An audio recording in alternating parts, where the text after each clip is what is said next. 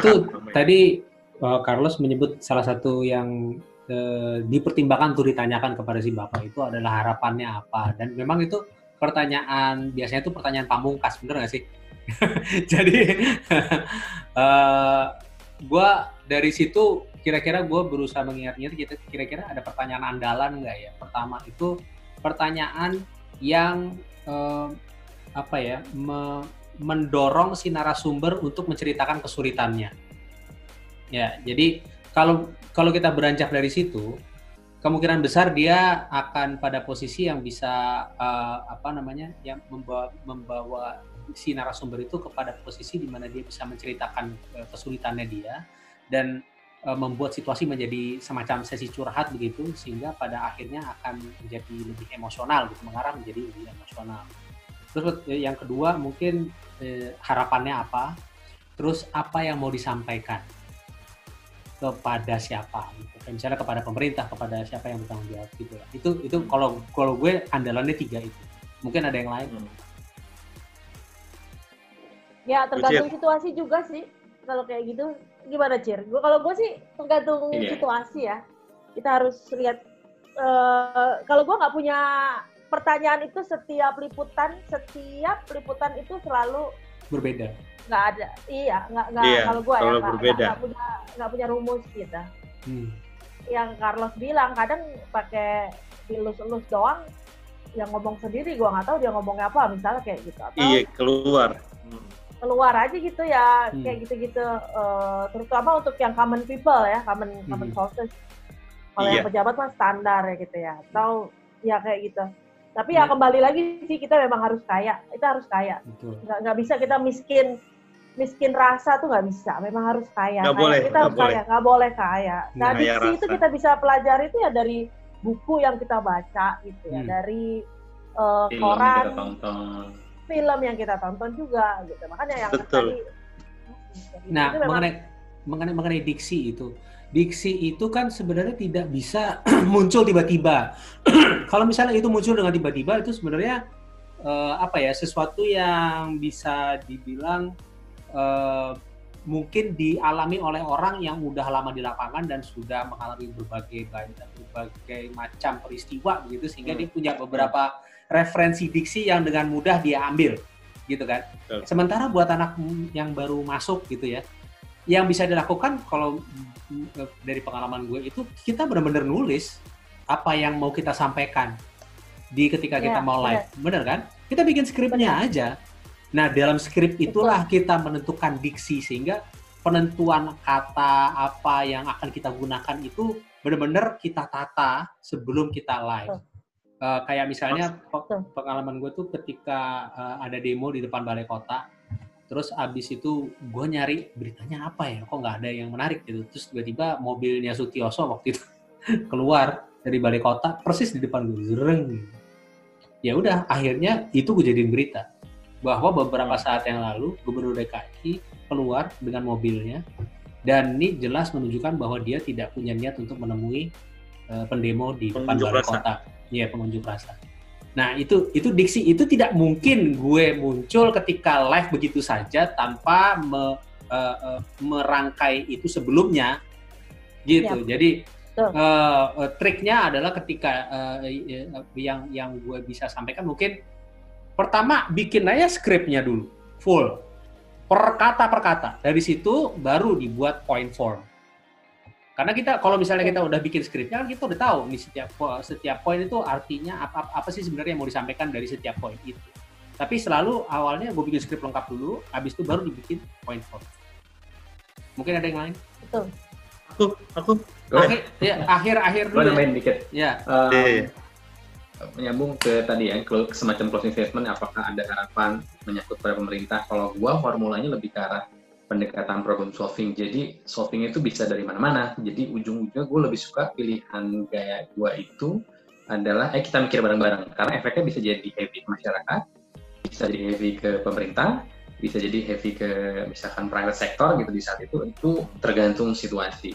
Dan buat closing statement, gue biasanya tetap mengandalkan uh, penggalian banyak lapangan dan itu uh, sama sebetulnya kalau ditarik uh, benang merahnya kayak prinsip public sih bisa jadi dibuka dengan quote ditutup dengan quote hmm. misalkan gitu gue ada pengalaman di satu uh, case uh, penggunaan quote yang nggak sengaja gue dapat ketika liputan uh, morning weeknya Lee Kuan Yew di Singapura jadi hmm. gue dapet lah ketemu seorang pramugari dia itu yang pokoknya naik naik Bombay gitulah gitu dia itu adalah pramugari yang di mana ketemu di istilah kata pesawat ke, ke perdana hmm. menterian Singapura lagi jadi dia ketemu sama hmm. Lee Kuan Yew dia, punya kesan hmm. mendalam terus dia bilang gini yang ya um, Lee Kuan Yew itu uh, dia selama memimpin tuh uh, menangis untuk Singapura tapi sekarang Singapura menangis untuk Lee Kuan Yew gitu. Hmm. Menurut gue itu quote gitu. Yeah, yeah. gue keren nih gue bilang. Keren. Terus gue tinggal tambahin gini, oke, okay, Lee Kuan Yew mimpin bukan tinggal ya. Terus ini insting kita sebagai jurnalis.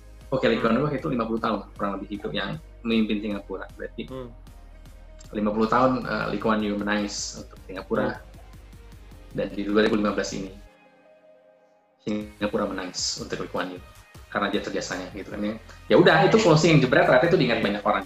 Hmm. Model seperti itu dan itu itu bentuk yang nggak nyalain pemerintah kan, nggak nggak heavy ke pemerintah nggak masyarakat, ya. tapi ada sesuatu yang Sampai. emang sesuai konteksnya pada saat itu. Hmm. Tapi kalau gue heavy-nya selalu pendekatan solving, hmm. lihat di mana nih gitu bisa disampaikan message hmm. untuk uh, apa uh, uh, conclusion hmm. gitu ya. Ibarat kata closing statement untuk sebuah uh, hmm. penyampaian live report ujungnya seperti itu.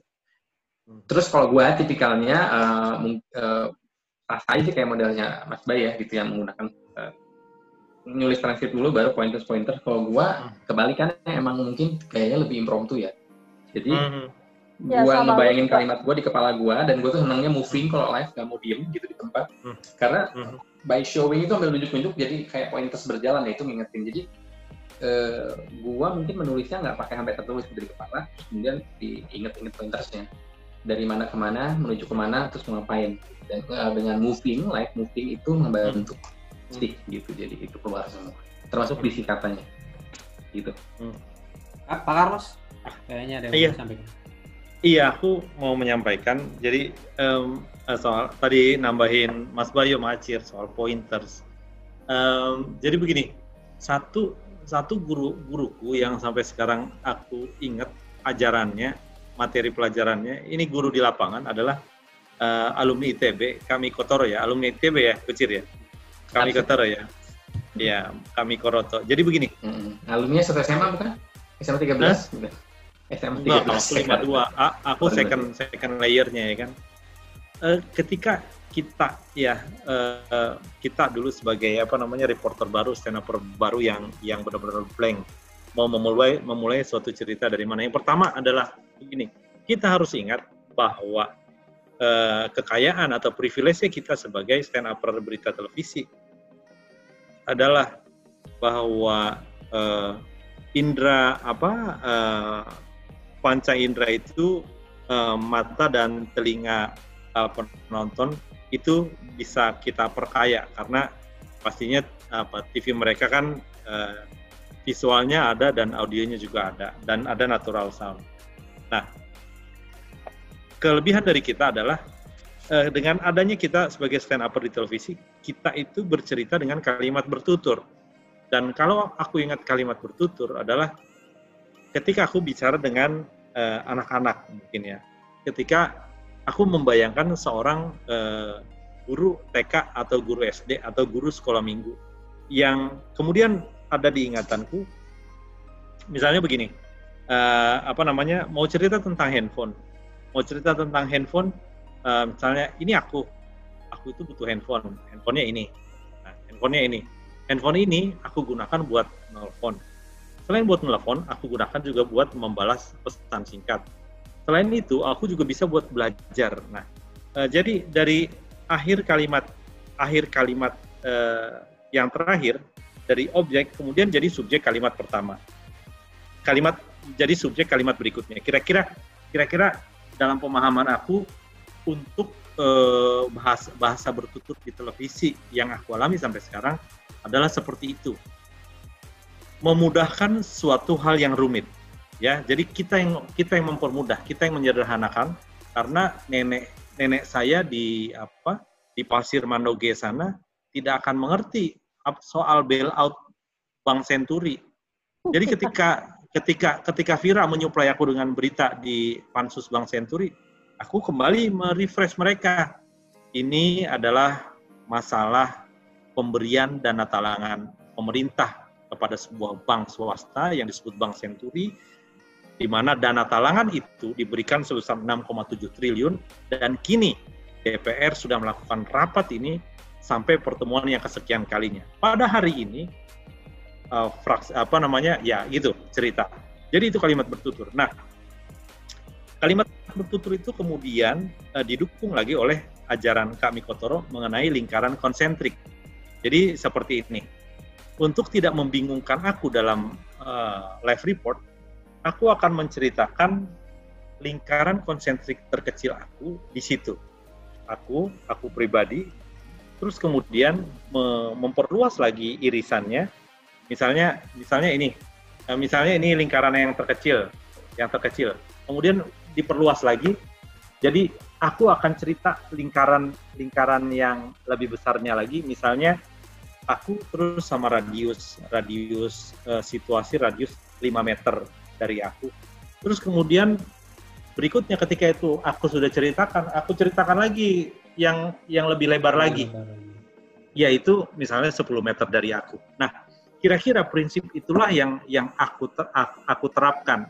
Itu bisa aku balik dari lingkaran konsentrik terbesar sampai terkecil, bisa juga aku mulai dari diri aku, dari apa yang ada di sekitar aku, kemudian uh, bicara soal kelurahan, kecamatan, kabupaten, provinsi, dan nasional, apa yang akan dilakukan pemerintah. Nah, hal-hal seperti itu kemudian menjadi pegangan aku di lapangan, supaya aku nggak bolak-balik, jadi jadi nggak bulat. Udah udah bicara kabupaten, jangan balik lagi kita ke RT RW, jangan balik hmm. lagi ke kelurahan. Jadi uh, jadi cerita itu kemudian bisa dinikmati dan uh, ketika itu dinikmati, aku aku aku sih yakin dinikmati sudah pasti dimengerti dan dan apa namanya dan misi aku sebagai stand upper itu tersampaikan. Itu yang mau aku tambahin. Lingkaran konsentrik. Oke, ini sudah menit-menit terakhir.